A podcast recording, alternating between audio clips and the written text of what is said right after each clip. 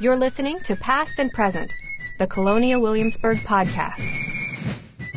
In July 2012, governors from across the country met in Williamsburg, Virginia to discuss the issues that Americans face today.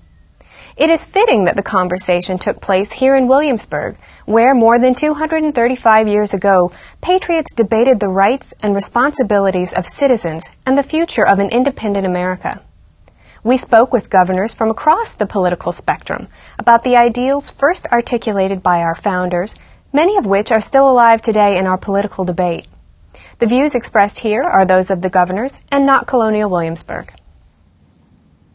Welcome to the podcast. Today we're continuing our occasional series with public leaders, and we're talking about the republic that was created 200 years ago and how it's evolving with us as a society. Our guest today is Colorado Governor John Hickenlooper. Thank you for being here with us today. Oh, it's fun. Glad to be here. Well, we started out by thinking about two prominent governors who went on to become presidents Patrick Henry and Thomas Jefferson. With that legacy of governorship, do you often think back to the founding generation and their ideals when you are in your public office today? Well, you know, it's funny. I, I was a very slow reader. The wonderful college I went to, Wesleyan University, legendary for all its goodness. Uh, I was so, such a slow reader, I couldn't take history then, but now I read it all the time. I love it. I mean, I'm, it, I'm almost, say I'm addicted to it.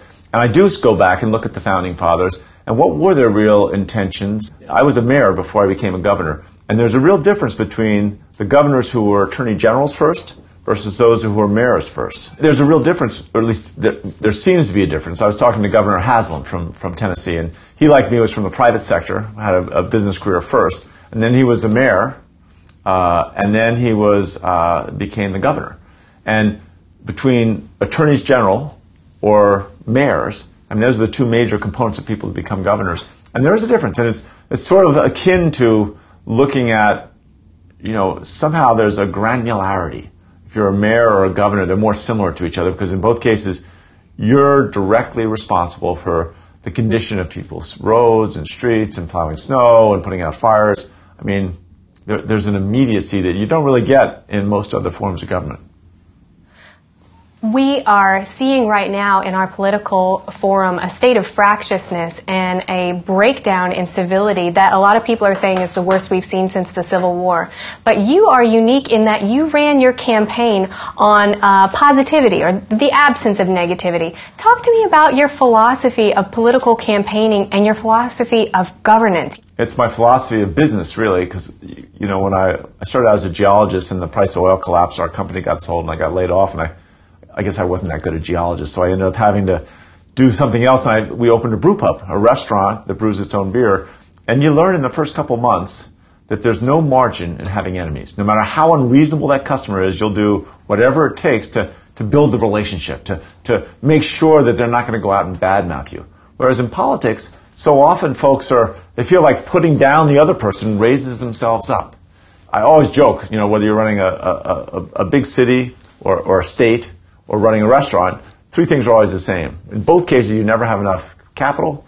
You've got a diverse group of people you've got to make into a team, and the public's always ticked off about something. You know, what I've run, I've, uh, so far I've been lucky enough, I guess, that, that, I've never done a negative ad. We've never done opposition research. We haven't gone out and uh, attacked people in the debates. Uh, we did an ad the last time where I got in and out of a shower and changed my clothes each time. Just to kind of dramatize, the voiceover was saying, you know, every time I see a negative ad, an attack ad, I feel dirty. I, I want to take a shower. And people loved it. I mean, total strangers come up to me on the street even today and say, God, you know, I love that approach to politics. I mean, think about it. You never see Coca Cola doing an attack ad with all the dark images and the deep, dark language. Coke's never doing an attack ad against Pepsi. GM doesn't do an attack ad against Ford. They realize that what, what happens is you just diminish the brand, the category. And I think in politics, what's happening is those attack ads are just diminishing politics and how people think about their elected officials.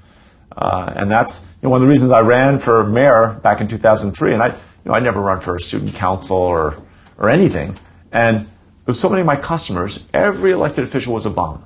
And yet, this is us, right? Go back to the founding fathers and look at, I mean, we are the great experiment in democracy. And if we can't get people from the private sector to occasionally come back almost all those founding fathers had careers that before they got into politics. Uh, I think we, and again, you need some people that are lifetime public servants and some, some people who are career, just like career diplomats, career politicians. But you need a lot of mixture of people from the private sector as well. And they're resistant to come into politics if, if it's so tawdry, right? If there are all these tack ads and accusations and innuendos. So we're trying to clean it up, you know, one state at a time. You've taken a really humorous approach to this, and it's likable and, and funny and affable, but underneath it is something that's really very noble. You gave a speech in 2011 where you said that when people watch negative campaigning, it erodes their faith in politics and in our government. And so I feel like with your campaign, you're not only advancing your own initiatives, but you seem to be advancing a change in the way that politics is conducted. Is that a fair assumption? Well, I'd like to think that we can, you know, I have great trust in, in this country to do the right thing, and, and I have a great trust in belief, right? That if, if we can get people to believe in, in America and believe in their leadership again, uh, that, you know, the sky is the limit. But, you know, a lot of the world is waiting for us to resume our leadership. And for the last several years, we've been kind of scuffling about we were thinking about the power of the dollar versus the power of the vote. Do you feel like in today's political climate, super PACs and fundraising have become more powerful uh, than one voter? Well, certainly it is unfortunate the, the level of influence that money has taken in politics, and certainly the escalation with some of the recent recent rulings that you know the corporations are treated like people and are, are therefore fully occupy freedoms of speech and again, I, am not I'm not a lawyer, so I'm not going to argue whether what the Constitution did or did not say. I just think it's regrettable in the sense that it does begin to diminish people's belief that their vote matters, or that they that, that the system isn't being controlled by forces much larger than anything they really can, can comprehend. And I think that you know that just makes it harder for people like me that are trying to get people to believe that, that people that they should have some ownership of their neighborhood and their community and their, and their state and their country. Um, but we'll get through it. I mean, it's money in and of itself isn't an evil, right? It's how it's used, and I think there are all kinds of things we can do. In other words, I think if we make companies let them do what they want, but make them disclose it, right? Make their boards vote on it. And states have the right to do that. Uh, I think those are the kinds of things that you know, full disclosure and transparency most boards of most companies want to do the right thing, and they're not going to go out and get too cranky if the if it's if it's going to be on the front page of their local newspaper.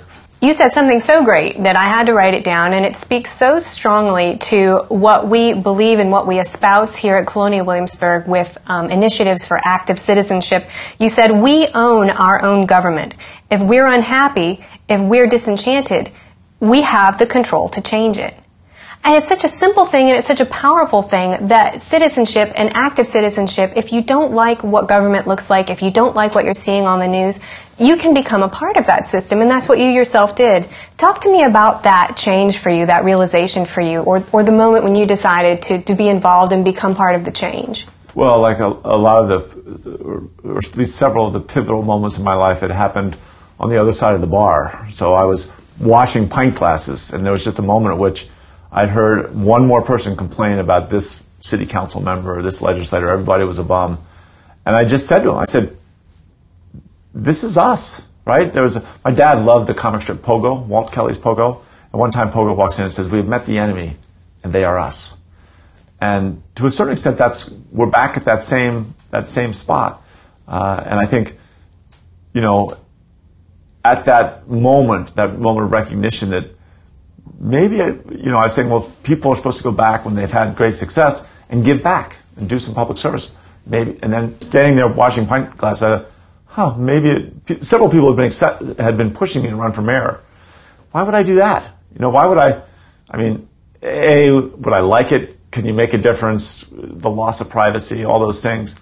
Um, but there, there was that moment where I said, huh, maybe maybe this does make sense. So if citizens find that their elected officials do not represent them, they don't resemble them, they can become a part of that process. Absolutely. and that's and that's the founding fathers. That's what, what the founding fathers were willing to sacrifice their lives for. What generations of, you know, uh, our, our, our incredible uh, soldiers and you know, whether you're in the Navy or the Marines or the Air Force or the Army, people willing to, to, to sacrifice their lives because we do control our government, right, in a way that no other country really ever has. And we're, we continue to be that, that great experiment in democracy. And, you know, education reform, which is a huge issue these days, one of the interesting arguments you hear all the time that, well, we've got to be able to compete with China and India. We've got to create the workers of tomorrow. We've got to make sure we're training people for the workforce.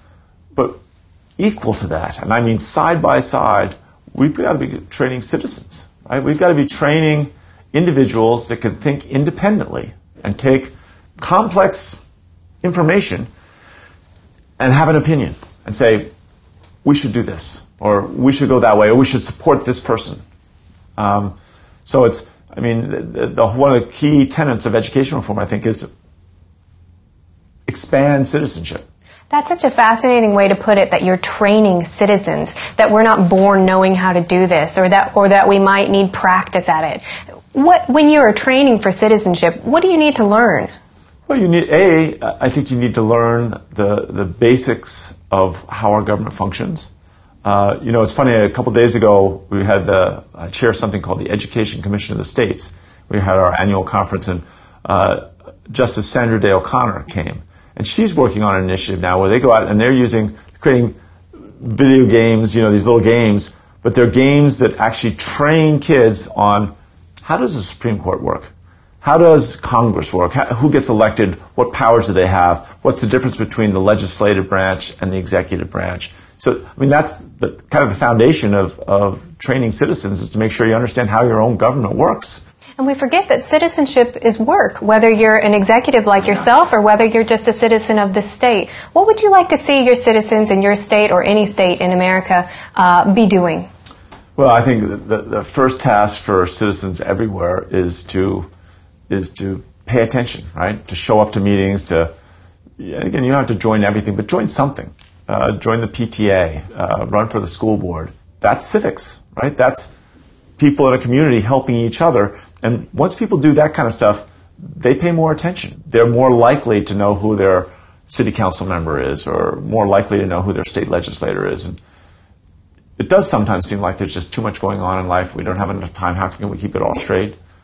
And yet we really don't have it that hard. You think about our founding fathers, think about Patrick Henry, how much stuff he had to keep in his mind. We've got it easy to a certain extent. John Hickenlooper, thank you so much for being our guest today. It's been a pleasure talking to you. Pleasure's all mine. Do you have a question or suggestion for the show? Leave a comment at podcast.history.org.